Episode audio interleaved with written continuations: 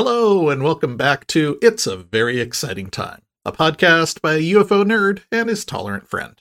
My name is Scott, and I've been fascinated by the UFO phenomenon my whole life. And my name is Chuck. I'm an aerospace nerd and a tolerant friend. We started this podcast because since 2017, there have been shocking revelations from news of secret Pentagon programs to confirmed Navy video of astonishing craft. In a nutshell, now that the government has admitted that UFOs are real, or at least that the videos were authentic. it raises a natural question. If UFOs are real, what else? Suddenly, some of these other parts of the phenomenon that seemed unlikely are pulled into the realm of the possible. Right? And they may still be unlikely. There's so many explanations for these stories, even if the truth is more mundane than we're hoping. If any of this turns out to be true, woo! It's a very exciting time. All right, Chuck, I'm so glad to be back with you. I spent a lovely day at the Oregon coast yesterday. Nice. Uh, while I was at the coast, Chuck was texting me with reactions to the notes on our episode. Yeah. Um, and I was laughing because his first reaction was, "Boy, the notes seem a little light this week." and it's, yeah. man, how how quickly we recalibrate because the yeah. the stuff that we have in the notes to talk about today would have felt like a jam-packed episode like not even 6 months ago. yeah, absolutely. Yeah, th- this whole thing with David Grusch coming out and the whistleblower like everything has been so jam-packed ever since he came out that like to to have a show where we have only four topics of conversation feels like ooh, it's yeah. lightweight. We yeah. can we can kick back this week. Yeah, right? Like this is going to take like 20 minutes. Right? Great. So, before we dive into our four topics, um, I did want to touch on one thing real fast. Uh, my, my wife Annie, she recorded an episode with us a while ago, and I don't think it's a secret that she does not listen to the show. Um, I don't blame her for that. I mean, it's in our outro, right? Like that's part of the reason we started the show, so she wouldn't have why to. Why we do this? Yeah. but um, she uh, in the near past uh, took a coaching course all about how to like market yourself and how to define your small business and and find your audience and a lot of that was about like scoping down and really having a, a very clear elevator pitch and understanding of who you are. And she kept coming at me like what is this show? Like your your notes are just like it's just you saying quotes to Chuck. Like, is this a news reaction show? Like, is this is this something people want? hey, listen, we the, we we have tens of subscribers. there are dozens there of us. There are dozens of us. Um, but the more she pushed on this, the more I found myself kind of pulling back and going, you know what, like I don't want to define the show. I don't want to scope it down. I don't yeah. want to rebrand ourselves as a news reaction show, even if, bluntly speaking, that's most of what we've been doing lately. Because, oh, yeah. to my mind, the pitch for this show was originally and still is two friends shooting the shit and talking about UFOs. It's me very excitedly telling Chuck, like, you're never going to believe what happened this week, you know? Yeah, yeah, it's it's kind of like a sitcom, but not funny. You know? yeah, maybe we should add a laugh track. yeah, all right, I'll add that in. Let's let's have the editor get in on that. Um, yeah. So yeah, you know, like there's going to be episodes where it's news reaction and you know mm con- current events heavy. There's going to be episodes where there's not much happening in the news and we're talking about a historical case or theorizing about what life will be like after disclosure. Um, but also like in we haven't even been recording this for a year and the landscape has completely changed. Yeah, it's wild. Like we have gone from when we started this being something that I kind of had to talk Chuck into, and we weren't really sure. we were just joking. We just recorded our intro, and it was like, now that the government has admitted UFOs are real, and Chuck goes, or at least, and then he goes, no, actually, they did admit they were real. That's true. It's like, what happened? so it i also kind of like i don't want to hem us in too much when this reality this this world is changing so fast so Oh yeah. For now, at least, I think this show, for, from my perspective, is this is just two friends hanging out. And I hope that you enjoy hanging out with us. Yeah. Uh, but, you know, if you have thoughts, if there are parts of the show that you enjoy more than others, um, you can reach out to us. Chuck, how can they reach out to us? Uh, you can email us at Scott or Chuck at uh, veryexcitingtime.com. I have to remember the domain for next time. Mm-hmm.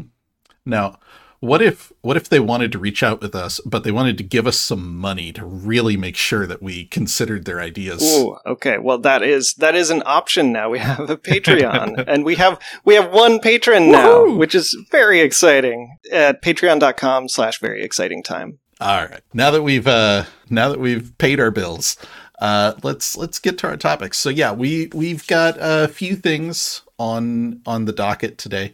Um We've got a brief quote from Chris Mellon, which we're going to get to in a minute, uh, talking about this idea that there are satellite images of UAP that have not been shared with Oh. Congress. This is a rumor we've heard Okay. for a while now, but Chris is putting a stake in the ground on it Okay. probably the biggest part of the show is uh, AARO director Dr. Sean Kirkpatrick posted a um, statement, I guess you could call it, on Okay. LinkedIn, uh, talking about his reaction to the hearing, and uh, it's not gone great for him. And uh, yeah, I would. yeah, we're going to get into the details on that.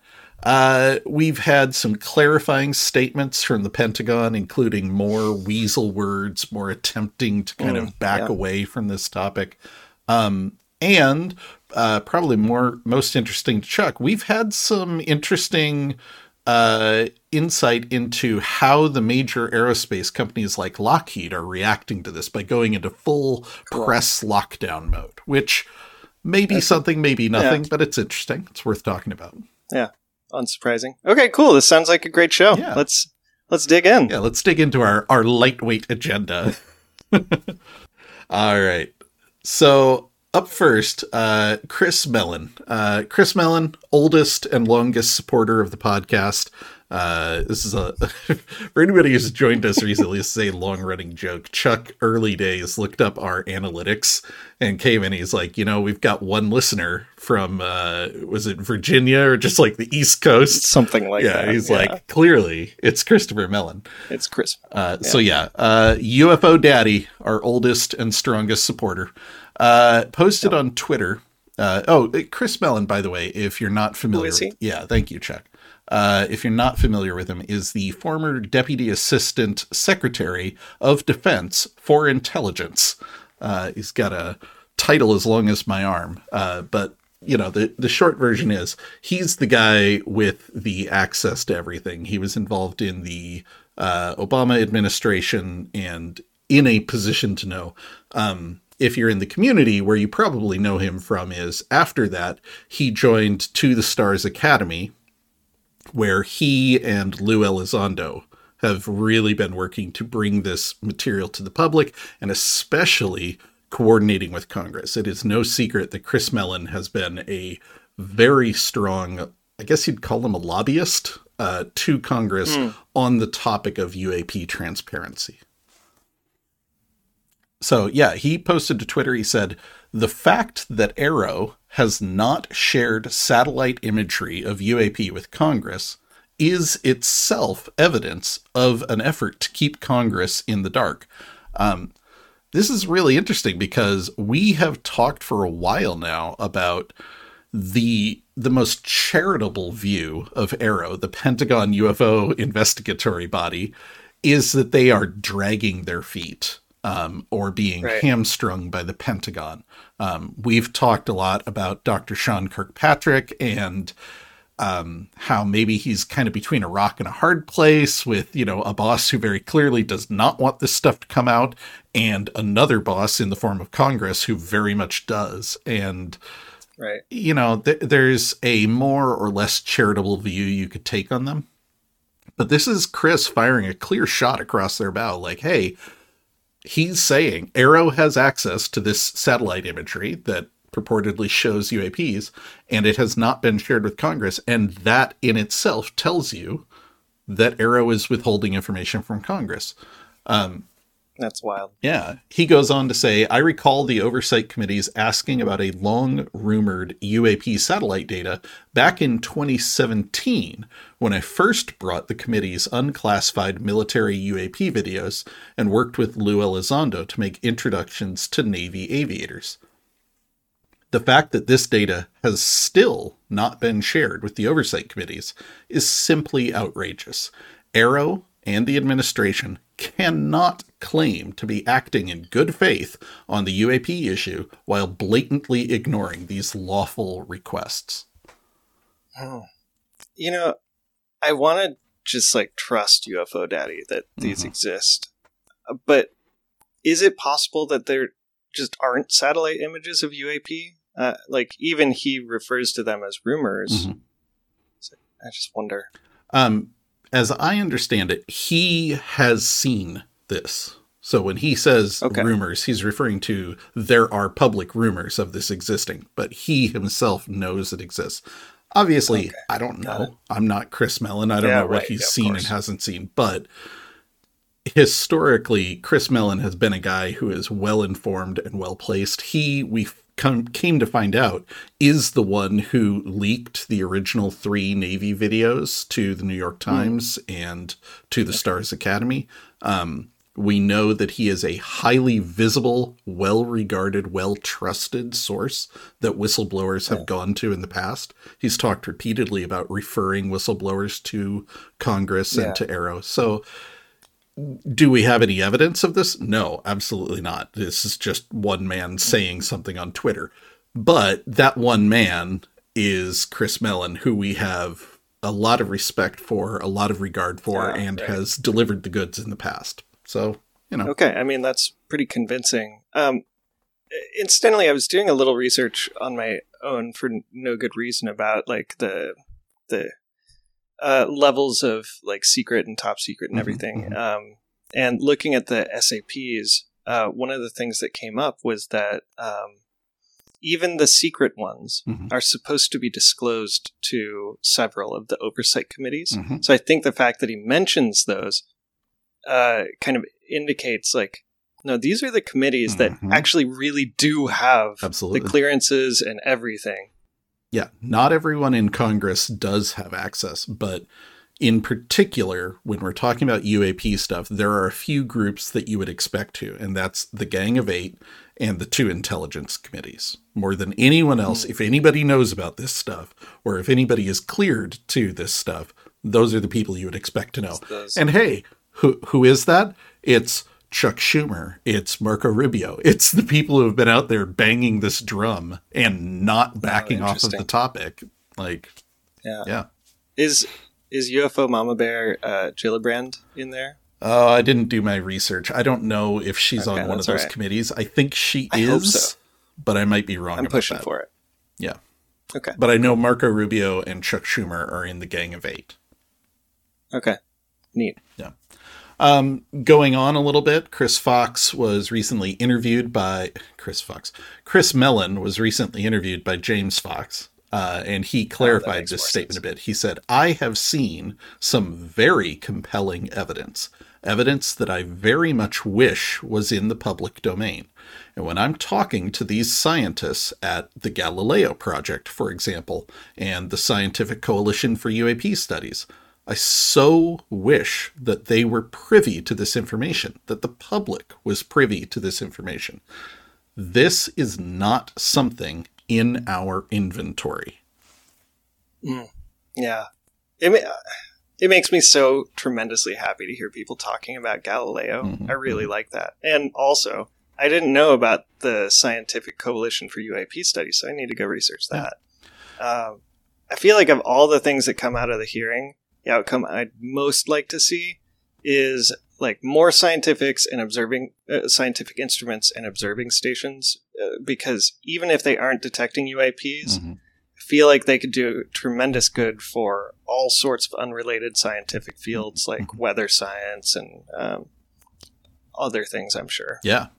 Now, you mentioned the Galileo project. Um, Galileo Yeah. project has been in the news a little bit lately. Uh, this is this is uh, not like confirmed yet, but two details. So uh, the head scientist of the Galileo project is Avi Loeb, who is a Harvard astronomer. Um, first of all, he's been in the news because uh, after Oumuamua happened, uh, they went back through the records to look for other interstellar objects that could be from outside Yeah. the solar system.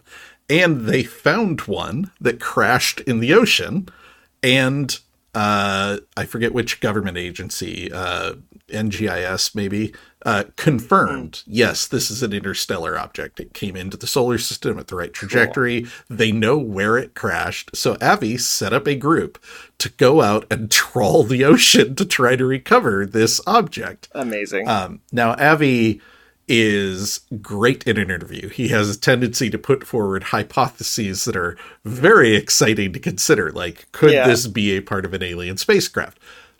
When you actually pin him down and get him talking about it, he's pretty clear. Like, it's going to be a meteor. You know, like it's, it's just a rock. yeah, but it's still worth going after and investigating. Um, Yeah. so he was able to find some globules of melted rock on the bottom of the ocean.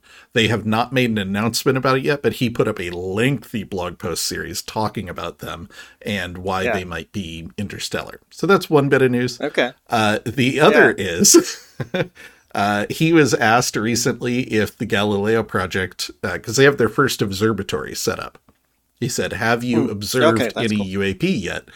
And he said, Not that I can speak of publicly at this moment. yes, I love it. Who knows, right? Um, who knows? I, another. Um, so I forgot about this a couple episodes ago. I meant to mention this. Um, I read a piece that, uh, in addition to Oumuamua, um, uh, astrophysicists found 18 other objects that are uh, similarly um, accelerating without any visible uh, uh, visible trail like a comet would have. That's um, awesome. Because that is so the one thing. interesting For any of our listeners who are not super familiar with Oumuamua, I highly recommend you look it up. It's a fascinating Yeah. case. Avi wrote a book It about is. it. But long story short, it was a really weird looking asteroid. Um, it's a very strange shape, very long and flat, and they were able to tell that based on the light reflect- reflection that they get off it, Right. and how it glows brighter and then dimmer, so you can tell it's rotating. It has a, this type of shape. Um, Avi was one of the first ones who was coming out and going, this could be a piece of an interstellar craft, such as a solar sail or something. There are not a lot of natural objects that match this profile. And of course, Right. all the other astronomers were like, Turned well, not." sure, but we don't know what it is. We just know it's this shape. It could also just be a weird piece of rock. And Abby's like, yeah, Right, but yeah. it could be alien. And they're like, yeah, but it's probably not. And he's like, but it could be. And they're like, okay, go away, Abby. Okay, Avi. Um, so yeah, I what were we talking about? Oumuamua? the the tricky thing about Oumuamua was that, um, uh, unlike most asteroids, it was accelerating, Oh yeah, yeah, yeah, yeah. Unusual. Yeah, So that was when I looked into Oumuamua. There are a lot of things that Avi attached significance to, and he's not wrong. They could mean that, but there is one thing about Oumuamua that was basically unprecedented. Chuck says they've now found other examples of it, but it's still really weird. It accelerated. And it's not a comet, where with a comet, a comet can off gas, and that might accelerate it, that might cause it to react differently right. There was no evidence of off gassing on Oumuamua, and a few people have tried to put out papers trying to explain how they might like explain away the acceleration. And Avi Loeb has been on top of every single one of them, like this doesn't work for reason X. So take Yeah. Avi Loeb with a heavy grain of salt. He likes to Yeah. produce his theories, but he is totally right that this one thing about Oumuamua is really, really weird. Very weird. yeah. So uh, one of the coolest things, um, one of the objects that's accelerating, we are already scheduled to go visit soon. Ooh. So we will actually have a really good explanation for why that's happening. I, I don't remember the mission that's going there, but yeah, we we are on our way there already. Chuck, are you familiar with a science fiction book called Rendezvous with Rama? You know, I've heard the name and I might have even read it, but I have such a terrible memory for for This these things. One of those sci-fi classics. The the short version of it is a big weird asteroid comes into the solar system and we send a crew to investigate and they find a door Hmm. and it turns out to be a spaceship that is bigger on the inside than the outside and it's all about them exploring it. It's fantastic. And of That course this is what I think about every time there's something like an asteroid coming into the system. I'm like, "Oh, this is it. Yeah. This is going to be Rama." this is it. We're gonna find that door. All right, let's uh let's uh move on to our next Get back on track a little bit. All right. So on Friday the 28th, this is 2 days after the UAP hearing in the House. Um Dr. Kirkpatrick, the head of AARO, posted a statement on LinkedIn calling the testimony quote insulting and saying that he was, quote, deeply disappointed at the denigration of AARO's dedicated men and women. Now, although most of his ire was reserved for David Grusch, who hilariously he would not name, he just kept calling the witness, uh, which left the ambiguous pop- possibility that he was also slagging off uh, Fravor and Graves, who absolutely did not deserve any of this. Uh, Yeah. some of his ire was aimed directly at Congress, which is super weird. Uh, he was Yeah. questioning their commitment to transparency, and he even at one point accused some of them of withholding evidence from AARO. Um, Yeah. when this post went up, I, I mentioned it in the last episode, and I said I thought it was really weird, uh, but I couldn't quite put my finger on why. Yeah. I mean, it was weird. It's deeply weird. It's LinkedIn, Mhm. which is weird to begin with, but it's like so self-centered on on AARO, but Mhm. AARO wasn't part of the hearing. Not really, yeah. I don't know. Yeah. Um Yeah. I don't know. It, it was it was very, very strange. And I I don't want to turn this into a political drama show, but Yeah. this letter is is very on target for us. It's you know covering uh you know the main topic of discussion for the last six weeks, and it's so weird.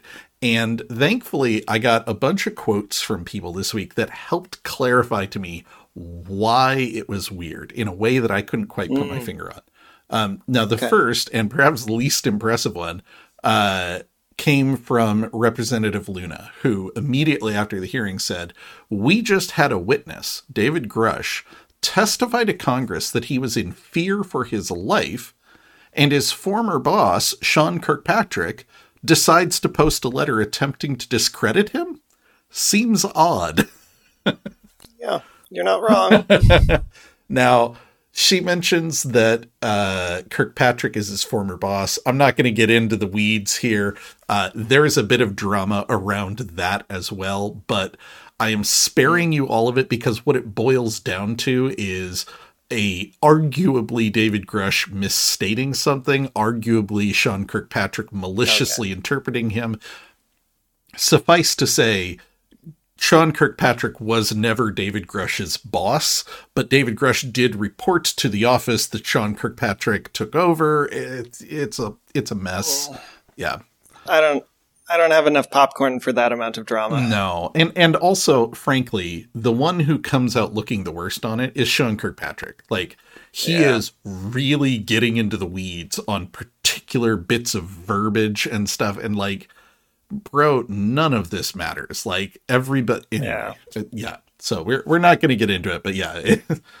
um what I think is more interesting than Representative Luna like seems odd is Yeah. Pentagon spokeswoman Susan Goff released a statement saying the department is aware of Dr. Kirkpatrick's post. Well, that's never that's never good. Yeah. we are aware of it. Oh boy.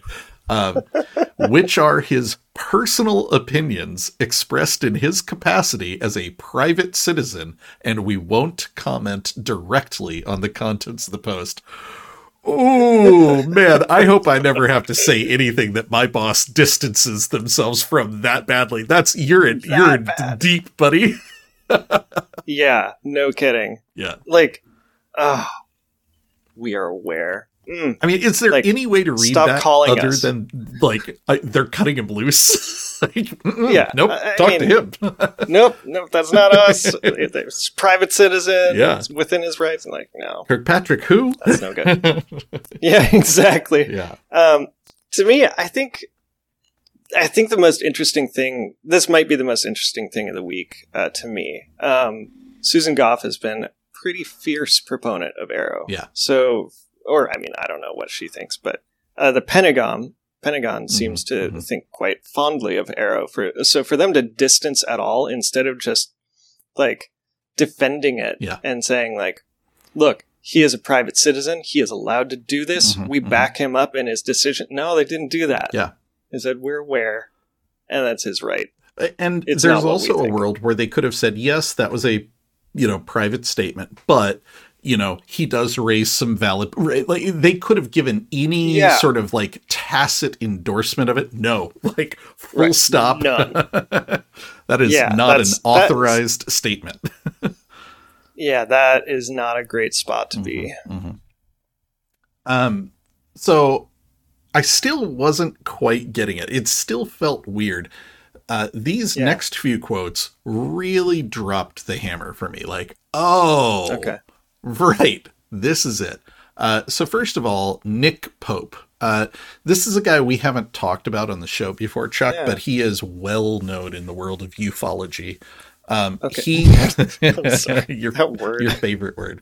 Uh, he is the former head of the UK's UFO investigation. Um, He was like the real life Mulder, uh, operating out of the Ministry of oh Defense. Oh, that's cool so so he's not like is he the sean kirkpatrick of the uk or um there's a he- there's a lot there that we don't have time to go into. Um, he okay right he was part of the investigative body, but I don't think the investigative body was public the way AARO is. AARO is in many Mm. ways primarily a PR body, right? They're supposed to release Okay. public reports and do public testimony.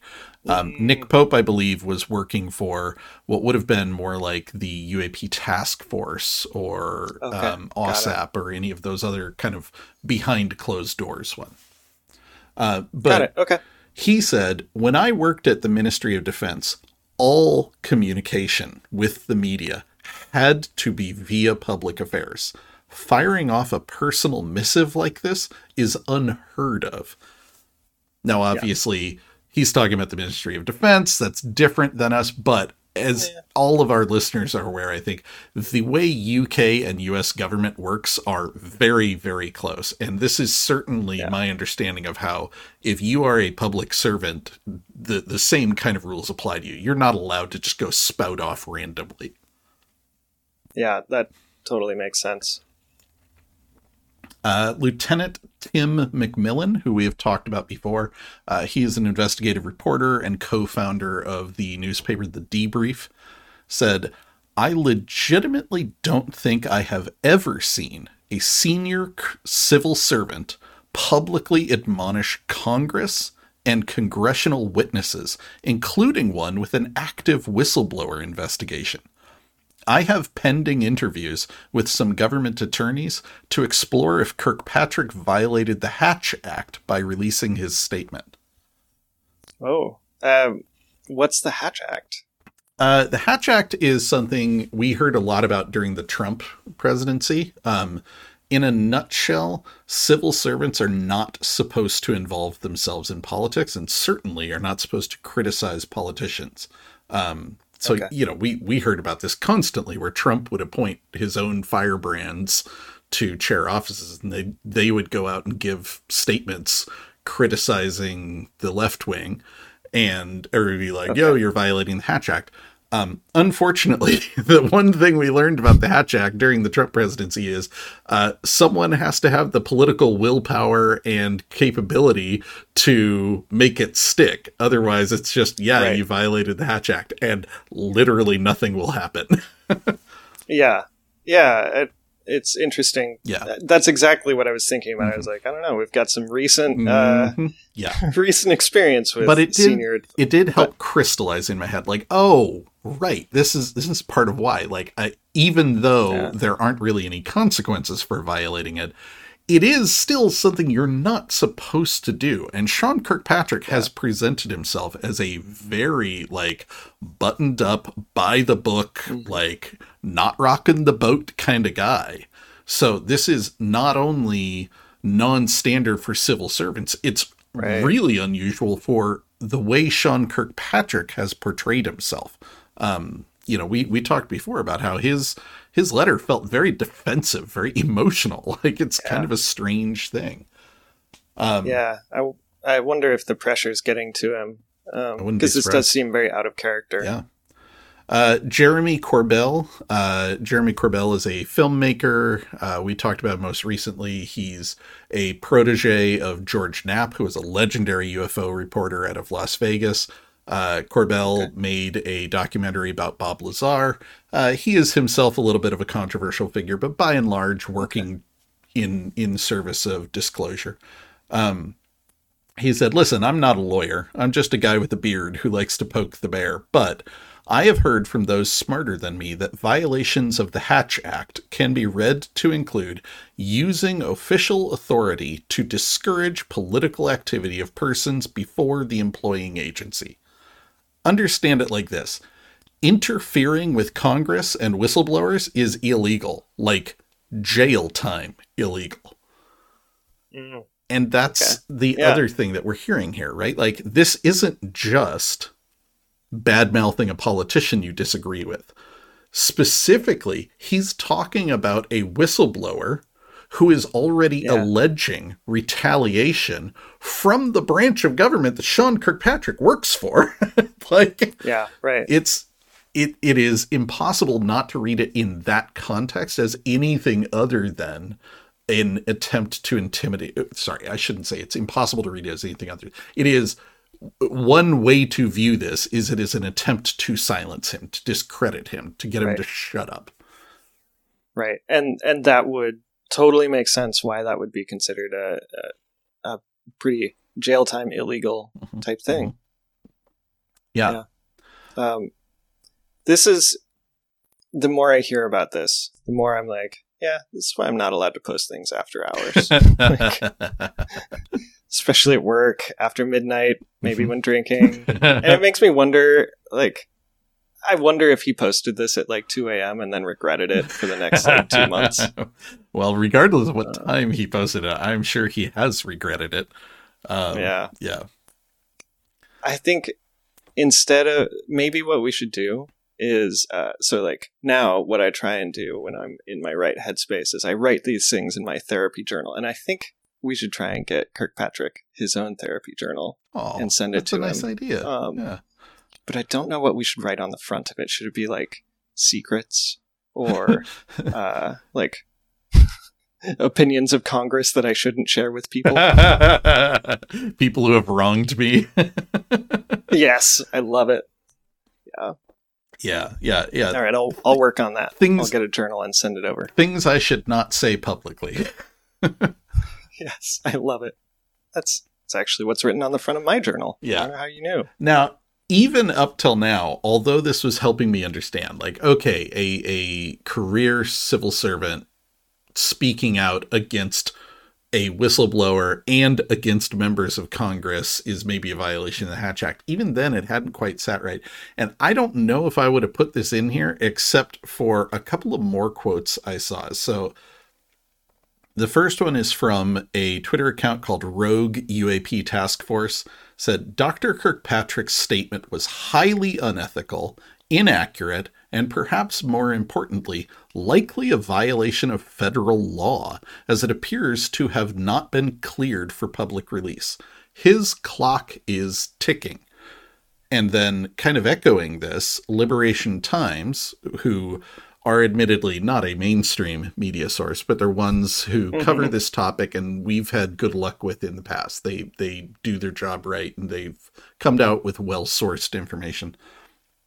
They said there is no indication from the DoD that Kirkpatrick is no longer the director of AARO, despite publishing the letter, which was likely done without clearance. Liberation Times does, however, understand that Kirkpatrick's position as AARO director may be untenable. Now, Yeah. that I mean- last that last one kind of nailed it for me because the phrasing there strongly implies they have spoken with a source who is telling them it's untenable. This isn't just the opinion of the reporter. Yeah. I mean, it definitely implies that, but I don't know whether we should really trust Liberation Times. Yeah. Uh, but yeah, that I mean, that's that's my worry about. Uh, like, has how many times has Rogue UAPTF said exactly this thing? Like, they may have been calling for this the entire time. I I do agree 100%. though that his it does feel like his clocking the clock is ticking Yeah. to some degree, and that he's probably on very thin ice. Yeah, but he hasn't been removed. He has not been removed. We have no indication that he is in trouble other than a couple of poorly sourced quotes. You are 100% right about that. But all of this combined together, and we've talked before, this is kind of how I approach this topic. Um, I've used the word Kremlinology before. You've you've got to do a lot right. of reading between the lines and interpretation. You know, when you see Congress pass a law that says we want AARO to tell us about anyone who's been harmed while working with a UAP, like that doesn't come out of nowhere. Why did they put it in there? That's strange. I don't know why they put it in there, but I can infer it was for a reason. Similarly, the letter that Sean Kirkpatrick posted felt off to me in a way that I had trouble putting my finger on. A few people pointed out some legitimate off things about it that may be a violation of the law. And a bunch of people were talking about it in a way that felt very extreme to me, like this might get him Yeah. fired. I don't know. And based on the fact that the only thing we've heard from the Pentagon is uh, it was a personal statement, we don't care, uh, tells me nothing's going to happen. But it did help hammer home that I wasn't crazy for thinking it was a weird letter for him to publish. Like for someone in his position to kind of post this angry rant defending AARO from an attack that frankly did not happen felt Right. very out of left field and very weird for who he is, the context of who he's talking about, and Yeah. where we are at the moment. Do you think? Uh, just thinking about the Kremlin, Krem, Kremlinology. Mhm. Um, I while you were talking there, I started thinking, what if it was written before the hearing? yeah. Like he just And- assumed there would be an attack. Yeah, and uh, and he wanted to like capture some of that like Mhm. press interaction. He wanted to get get that airtime while Mhm. the UAP hearing was happening. Um, but maybe maybe he is actually on the way out, and he's just getting his hits in while he's still the director. Yeah, I don't th- there's a few odd things about it. Like we've talked before about like LinkedIn is an odd spot for a civil servant to post Super a weird. public statement. Um, even if you're going to say, hey, this is my personal opinion. Well, first of all, you're not really supposed to be sharing your personal opinion. But, you know, the fact that you put it on LinkedIn kind of tells us that you didn't really want to take this straight to the press because you knew that would go badly. Um, so he put it up in a spot he knew people would notice. He posted it two days after the hearing, which is weird timing. Like you said, like if you just kind of want to capitalize on the uh the energy of the hearing, why not release it that night? Why not release it 10 Right. minutes after the hearing? Um And that was Friday, wasn't it? it was Friday. Yeah. This, Isn't Friday like dumping ground day? Absolutely, it is. So yeah, it, it's it's weird up and down the board because if Yeah. this was, you know, like one of the least charitable views of Kirkpatrick is that he's basically just a mouthpiece for the elements in the Pentagon that don't want this to happen, Ronald Moultrie and other people Right. like that. But again, if that's the case, if they're using Kirkpatrick as a vehicle to say things that they can't get away with publicly saying, I would expect to see him say it in a cleared version to the news directly, Yeah, or right. have Susan Goff say it. She's got no problem bad mouthing people. Just no qualms. yeah. So speaking of Susan Goff, um, we've got a couple other quotes from her, which we've noticed a pattern. with quotes from Susan Goff. Um, these Pentagon yeah. statements tend to sound really good, but they contain yeah. weasel words. There's there's little escape hatches in the way they phrase yeah. things that kind of leaves them cover in case it turns out later to be false. So they say they say something that sounds like there is no evidence of extraterrestrials. But what they actually say is AARO has not yet found any right. evidence of extraterrestrials. Well, not yet evidence AARO. like, that's three yeah. scoping clauses, you know, any yeah. one of which could be invalidated. Um, so exactly. we had a, we had a couple incidents like that this week. Um, first of all, uh, Susan Goff responding to Grusch's testimony that people had been harmed to keep the program secret. Um, this was a question that was asked directly of him at the hearing. Has anybody been harmed in the act of keeping this secret? And he said yes. Um, she responded, The department has no information that any individual has been harmed or killed as a result of providing information to AARO. Any unsubstantiated claims that individuals have been harmed or killed in the process of providing information to AARO will only serve to discourage individuals with relevant information from coming forward to aid in AARO's efforts. Well, that sounds very reasonable. Hey, no one has been true. hurt, and if you keep spreading this rumor, you're going to discourage legitimate whistleblowers. Why don't you guys get off our backs and let us do our jobs? Except she pivoted what he said a little bit there. Yeah. Grusch said people have been harmed in order to keep this secret. She said no one has been harmed due to testifying to AARO. AARO's right. only a year old. like, if people yeah, have been harmed, they were harmed earlier. like also, yeah, yep, yeah, it's ridiculous. So yeah, more more weasel words. Uh, not not great. Um, yeah, I, I, I feel like Susan Goff makes PR like makes me think less of PR people, and it makes me I don't know. It's just like that total uh, co- like platonic ideal of a mm-hmm. PR person. Oh, 100%. Um, yeah. It makes me sad. Yeah. Now, the other moment she said, uh, AARO welcomes the opportunity to speak with any former or current government employer employee or contractor who believes they have information relevant to the congressionally mandated historical review, and AARO has established a safe and secure process for individuals to come forward with information to aid this effort. Okay, very reasonable statement on the on the queue. We want to hear from you, whistleblowers. We've got a safe and secure process. Why don't you come talk to AARO? Ross Coulthart, uh, in an uh, on a podcast said, "I've just had a conversation this morning with someone who approached me on behalf of a potential witness from within the legacy program." Someone who purports to have direct knowledge of the very same program that David Grusch is talking about, and they're asking my advice about how to approach. And frankly, one of the issues at the moment is that the Pentagon's UFO and UAP Investigation Office, AARO, is sending out a shocking signal. It doesn't have a phone number. It doesn't have an email address. It doesn't even have a website. If this truly is an agency inside of the Pentagon that is seriously interested in proactively investigating and hearing from witnesses, it's not sending that message out. So I'm in the dilemma at the moment of where do I send these poor people? And I'm encouraging them to come forward to either the ICIG or the DODIG, the Inspectors General of the Intelligence Community or the DOD.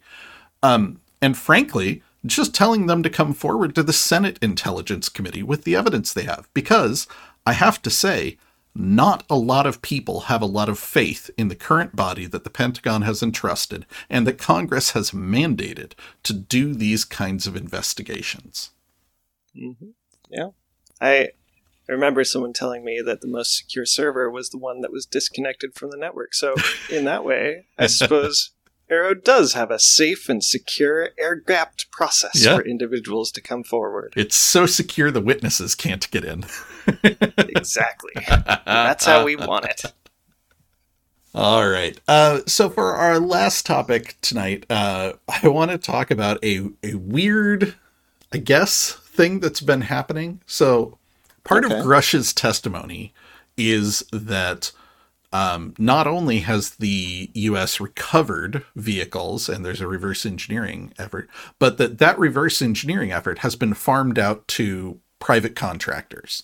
And he's never Okay. said a name, but the one that we have heard most frequently is Lockheed, Lockheed Martin. Okay. And there are a bunch of Sure. others. There's Raytheon, there's Boeing, there, there's a bunch of them. But um, any one of these could be holding crashed UAP technologies, according to David Grusch. Um, so, a couple of weeks before the hearing, because remember, Grusch like said all of this in an interview. Um, a an aerospace engineer on Twitter by the name of Condor Man said, "quote There's a sudden hard industry crackdown on all things UAP." All engineering teams at my company, and a second that I know of, have been told no press contact, including anonymous and unnamed sources. All exotic materials or craft questions are to be referred to AARO. Hmm. I mean, I don't know. I'm in a pretty big company, and there's basically a blanket mandate to not talk to the press ever Mhm. unless you've got training and permission. But we, I mean, we get reminders when things are about to happen, Mhm. like the UAP hearing or something like that. Yeah. No, 100%. The the part about not talking to the press seems completely reasonable and we hear about this all the time.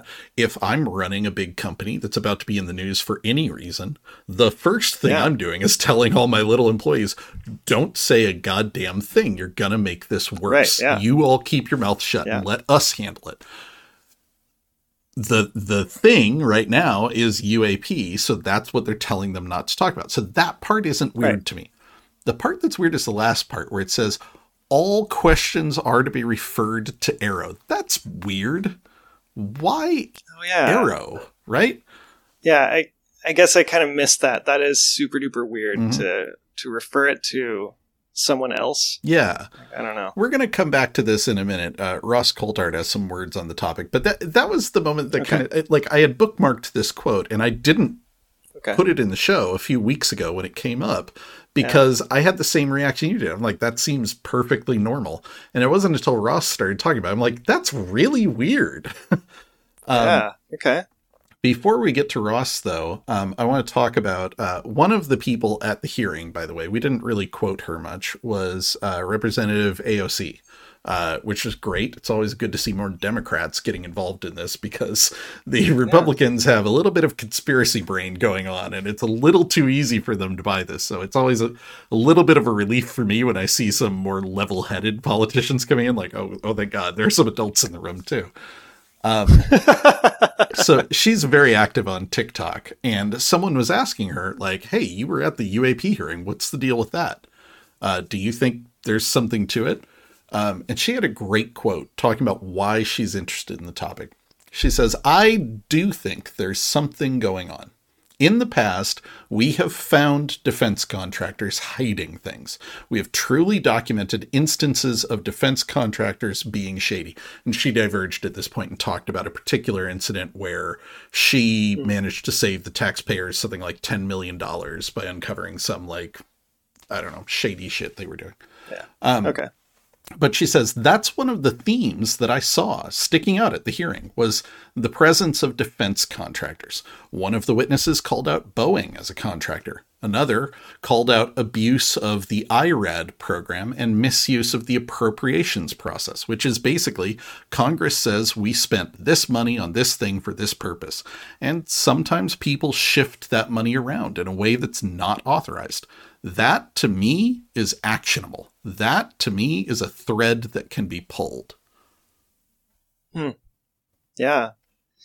Um, so th- I think this this is really interesting too. We've talked about like air safety being a way to talk about UAP. Mhm. Um, underneath this whole disclosure thing, I've been kind of hunting around for a reason that so many politicians would suddenly get behind UFOs despite the stigma. Mm-hmm, mm-hmm. Um, and I guess, like in theory, I mentioned earlier that um, I was researching, and all waived SAPs, which are the kind of like uh, some of the secret ones, have to be re- reported to Congress each March. Mhm. All of them. Yeah.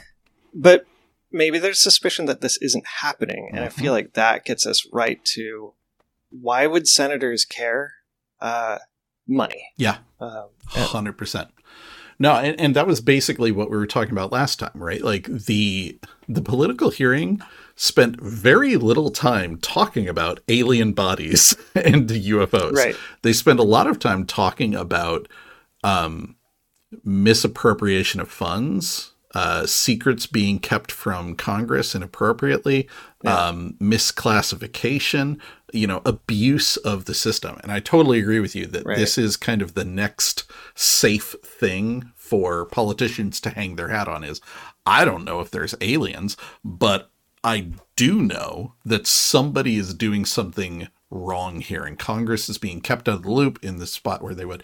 Um, frankly, one of the fears I have is that this will not lead to public disclosure because Right. the Congress people at the top who have been getting lied to will just get read into the secret, and then they'll be like, "Well, we're all good now." you're Yeah, doing what you're right. supposed to be. exactly. Yeah, it seems very possible that that happens, or they do find that the secret programs, and it turns out they're just not expensive enough, Mhm. and so kind of goes away. Right. I don't yeah, know. exactly. Uh, but yeah, I thought it was interesting hearing AOC. She didn't distance herself from alien stuff. She was just very agnostic about it. She's Yeah. like, I don't know. Who knows? But Yeah, defense contractors being shady, that's my jam. That's a thing. Yeah, totally. So after the hearing, News Nation reached out to some of the biggest defense contractors, including Lockheed Okay. Martin and some of the others, to ask for a response to Grusch's claims that they're involved in a UAP reverse engineering program. Um, now, as you would expect, they got no response from almost all of yeah. them. Uh, Lockheed, however, came back with a statement and said, Questions about UAPs are best addressed by the US government. That's a weird response. And notably, Yeah. that is not a denial. If I ask you, hey, did you kill someone? And they say, you should really talk to the police about that. Uh, Yeah, how does that how does that connect? I'm not seeing how these add together. right? Yeah, so very, very weird. And Ross Coulthart uh, responded to this. And he said, Why on earth should the DoD have to answer for Lockheed on whether an SEC listed aerospace contractor is secretly holding retrieved non human technology? What would Lockheed shareholders think? Like, he's like, this is really Yeah. weird. Why is AARO the place to ask whether Lockheed has something? Yeah, but why would the shareholders even care? It's such a good question. And Ross was really banging on about this. And I it- look, I'm a big dummy when it comes to financial matters, stocks, stuff like that. Like I I I don't know, Yeah. right? Me too. Um so I was a little lost and I've got a few quotes here that kind of help explain that a little bit. okay. Um, Ross Coulthart, in a different interview, said, Look, if Lockheed Martin is holding an alien spacecraft, it is, almost by definition, the most valuable object on the planet. It is priceless. Why haven't shareholders been informed about it if that's the case? This could be their undoing. I'm not sure about that point. Now, Ross Coulthart, I should point out, in addition to being a very good investigative journalist, was trained as a trial attorney. Uh, he is Okay. a guy with a legal background. When he says stuff, he tends to speak about it from that angle. Um, I don't know, and I would love to find out if somebody does know. How do laws around things you have to keep secret, such as the existence of classified UFO technology the government may or may not have given you, interact with financial transparency laws where you have to tell your shareholders about stuff? I would be shocked yeah. if there wasn't a standard for Lockheed to have a black box on their financial disclosure that said, you know, this much money came from an undisclosed contract with the government or something. There has to be some yeah. way to handle this. It can't all just be unreported. So maybe, right, yeah. and I don't know, I'm interpreting, maybe what Ross is getting at here is there is a way to handle this, and they're not doing that for the UFO stuff, which means that's being done inappropriately. But that is me reading between the lines. I don't know. But Ross is pretty clearly no. hammering this idea of what would the shareholders think. Right, and and that makes sense because uh, you should still have to report that we got money coming in mm-hmm, from this mm-hmm. place, um, but we're not talking about why. Right, right uh, and and maybe they're not even acknowledging that they got money coming in there, which means we could have financial fraud mm-hmm. or, mm-hmm. oof, yeah, that that's really complicated. It gets super complicated. Um, there yeah. was a post on Twitter from a former government attorney who's anonymous, um, and he made a slightly related uh, legal point here. He says mm-hmm. the key okay. is to make it personal for these aerospace companies and their management. They will sing like canaries if their C suite is picked up in an FBI dragnet and the first guy who talks walks with immunity and everyone else dies in prison for treason. they did oh, this God. to get rich, and if you take that away, they will abandon the corporate strategy and beg for the chance to not spend the rest of their life in jail. Whoa, yeah. I mean, that sounds like an entertaining afternoon, though. Mm-hmm. Um, let's do that. Uh, but like, how do we even? How do we make it personal? Even like, aren't C-suite people supposed to be like protected from lawsuits against the company? That is a great question. And again, I will remind our listeners that I'm a big dummy who doesn't know anything. But uh, okay. there's another quote I got from uh, Condor Man, again, that uh, anonymous aerospace engineer. Uh, he said the public corporations, Lockheed, Northrop, Boeing, RTX, Raytheon, etc., are all under SEC rules, including clawback provisions. Their executives' past bonuses and stock can be clawed back if they have misstated financial reports or withheld significant financial information. Oh, wow. Okay. So if so okay, so it's not even like they just lose their job and get out with some cushy severance package. They actually lose their job, that severance package, and mm-hmm. their like past money too. Yeah. Okay. Now I should note this is all theoretical. This is all up for interpretation. Yeah, sure. And if anything did get to the point of legal action, you and I should expect that this is tied up in the courts for the rest of our lifetimes. like these oh, are God, right, rich yeah. people that nobody's actually going to prison over this anytime soon. Yeah. But I, I I mention it because this stuff is not crystal clear. We are operating in the gray here. Um, a point that I heard made repeatedly this week is that Daniel Sheehan, who is a lawyer who works in the UAP field, was advising people that they don't need a SCIF to talk to David Grusch. And everybody's understanding was okay. Grusch wants to talk about classified matters. You talk about classified matters in SCIFs. Sheehan's point is this stuff is illegally classified. It is an illegal oh. program which by definition cannot be kept secret. So no laws are being broken by testifying about it. So you can just talk to oh, him on your cell phone. Now, I'll note, as far as I know, nobody took him up on that interpretation of the yeah, law. Right. David yeah. Grusch, particularly, stuck to his I can't talk about this in a public setting. But it, yeah. it kind of clarifies like, we're not dealing with a cut and dry legal situation. If we are dealing with an off the books illegal program, what laws apply? With like, yeah, it, it's really complicated. So I don't know if this matters to shareholders. I don't know how financial disclosure laws collide with national secret laws. I don't know if this is actually a means Yeah. to target the C suite in legal actions. But I will remind you the uh, bill that got passed recently that said you have to notify AARO if you hold any off world technology within 180 days. And if you do it during that 180 days, no civil or criminal penalties will be applied to you.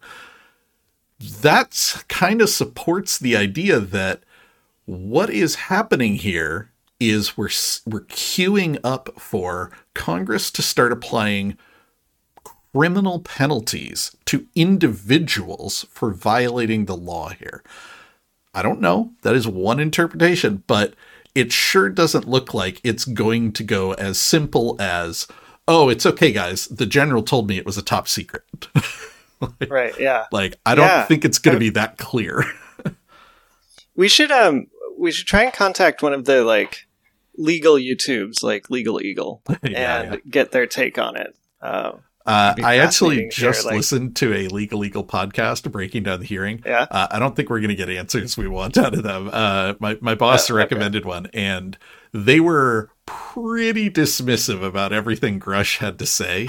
Um, Okay. they they had on a reporter who covers this beat, and he said one thing that I can't disagree with because I'm not an investigative reporter who's out there covering the beat, Sure. but it does not align with what I'm hearing from Ross Coulthart and others, which is he says whenever you talk to these people, it's all secondhand.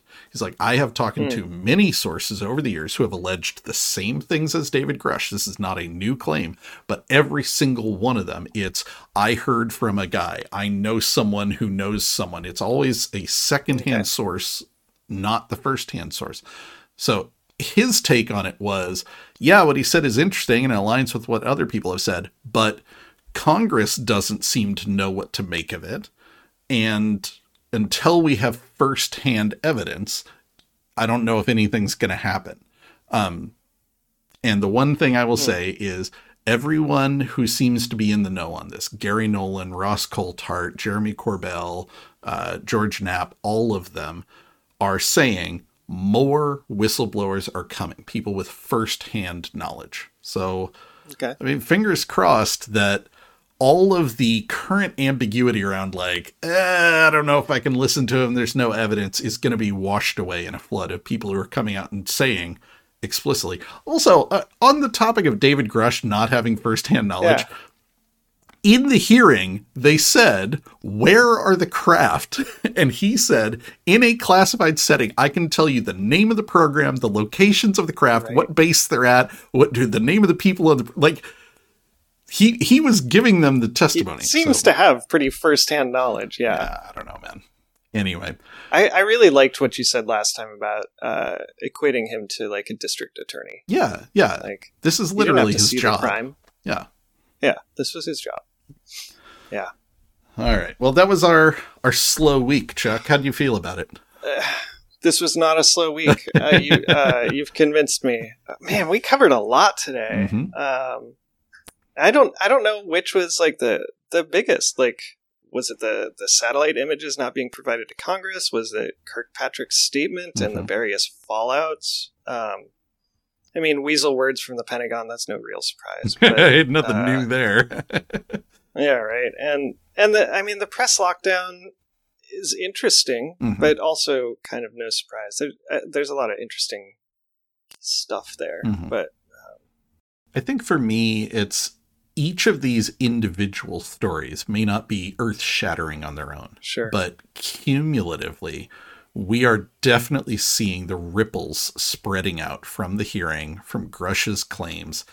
And I think what everyone kind of expected was that Grusch was going to come out and testify. And then someone from the Pentagon would come in and go, Well, you can't listen to that guy. He was discharged for being psycho and uh, you know, he he's not trustworthy and we never gave him secrets and he didn't hold the rank he held, you know, like, like the full Lazar state treatment, if you believe Lazar's story. right. And that hasn't happened. And we haven't seen the ripples from Grusch's initial statements settling down. We've seen them hitting new things and causing yeah. new ripples, and things seem to be accelerating, if anything. So, you know, yeah, is it is it proof that something's going on that Lockheed won't say whether they have ships and they refer people to AARO? No. Is it proof that something is going on that they told their people not to talk to the press? No.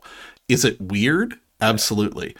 Is you know, Susan Gough's continuing insistence on using weasel words to say things that sound like denials but aren't actually news? No, but it sure mm-hmm. fits into this growing picture that we have of elements in the Pentagon who don't want this to come out. Right. Kirkpatrick's letter is just weird. Yeah. By any stretch of the imagination. It's really weird. Why did he do this? It makes no sense and potentially carries penalties for him. It's so strange. Yeah. You know, so yeah, for me, I I I don't know, man. It just I've talked to you about this before. I feel this growing sense of momentum mm. carrying along. And the fact that even on a relatively slow week, yeah. we still keep seeing evidence of the momentum of this story, the the growth, the acceleration towards something happening. Right.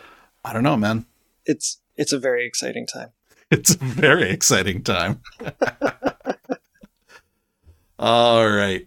Everybody, thank you for joining us on It's a Very Exciting Time. You can find show notes and more on our website, veryexcitingtime.com, as well as links to our social media accounts. And you can email us at scott or chuck at veryexcitingtime.com. And if you'd like to support the show, please check out our Patreon at patreon.com slash veryexcitingtime. And Chuck, as always, my wife thanks you for listening to me talk about UFOs, so she doesn't have to.